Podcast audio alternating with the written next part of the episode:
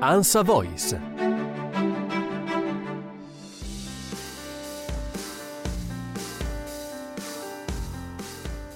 I lungimiranti hanno cominciato in estate, magari in occasione di un viaggio. I ritardatari affronteranno il tema qualche giorno prima. La gran parte delle persone invece si mette a caccia in questi giorni e compila diligenti liste da spuntare via via.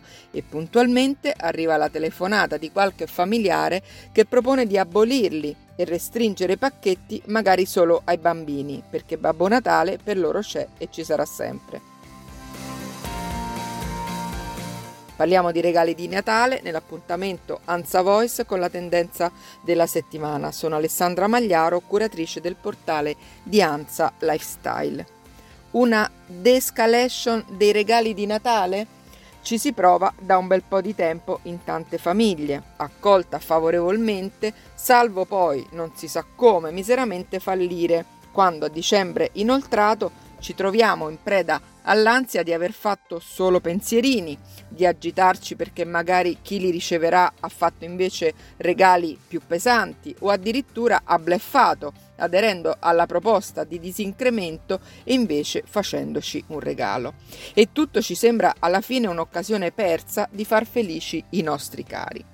Senza contare l'esasperante corsa allo shopping proposta ovunque, che occhieggia da ogni vetrina e che, complici i social, ci arriva con SMS, WhatsApp, newsletter di negozi cui abbiamo lasciato i nostri contatti e che sembrano sirene. E poi c'è l'impegno, quasi una sfida a trovare regali originali, regali ancora mai fatti alle persone che conosciamo da tanto tempo. I più maniaci arrivano a conservare liste da un anno all'altro per evitare di fare doppioni o, quel che è peggio, riciclare agli stessi un loro regalo fatto in precedenza. Provare il disincremento ci mette in difficoltà proprio con questo impegno che sentiamo profondo di trovare il dono giusto, e neanche evita troppo lo stress, perché pensierini non vuol dire non mettersi nel traffico cittadino, non provvedere ai pacchetti, non ripararci dalla frenesia, ma soltanto, e per me non è poco, evitare l'ultraconsumismo e il portafoglio azzerato. E dunque la fatidica frase ai cari è: che ne dici di evitare i regali natalizi? Oppure, perché non ci facciamo regali simbolici? Ecco qualche idea. Niente regali per i bambini è obiettivamente dura, quasi impossibile. A scuola e a casa scrivono letterine per tempo a Babbo Natale che sono una delizia da ritrovare per casa quando saranno grandi, magari in un cassetto, perché ci faranno sorridere con quelle promesse di bontà e di amore come premessa alla richiesta di un'ultima scatola di Lego o spada di Star Wars. Quindi almeno questa favola lasciamogliela, così i nostri ricordi.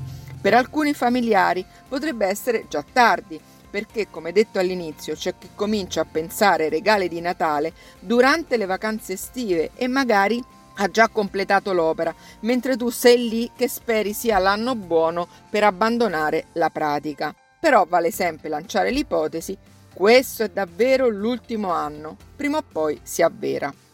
È importante che sia una sorta di de-escalation condivisa, o tutti o nessuno, per evitare imbarazzi sotto l'albero e musi lunghi allo scarta la carta. Tu hai preso in parola il piano e tuo fratello ti regala una cassa di champagne o viceversa. Così non vale.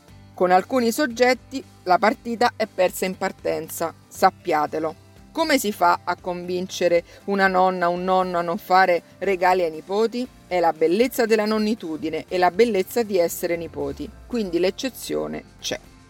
Un'idea praticabile, anche se poi mettere d'accordo tutti su date e luoghi sarà stressante, quasi come trovare i regali giusti a Natale, è quella di regalarsi una vacanza tutti insieme, una tradizione per tante famiglie che diventa bagaglio prezioso della vita. La vacanza è il regalo.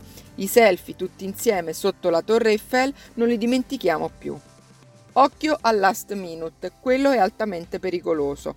In preda all'ansia, con la scusa che tanto si stampa dal computer anche in tempo reale e si mette in busta sotto l'albero, potremmo trovarci la notte del 23 o il 24 mattina a fare acquisti inconsulti online mentre giriamo il sugo al tonno per la cena di Natale.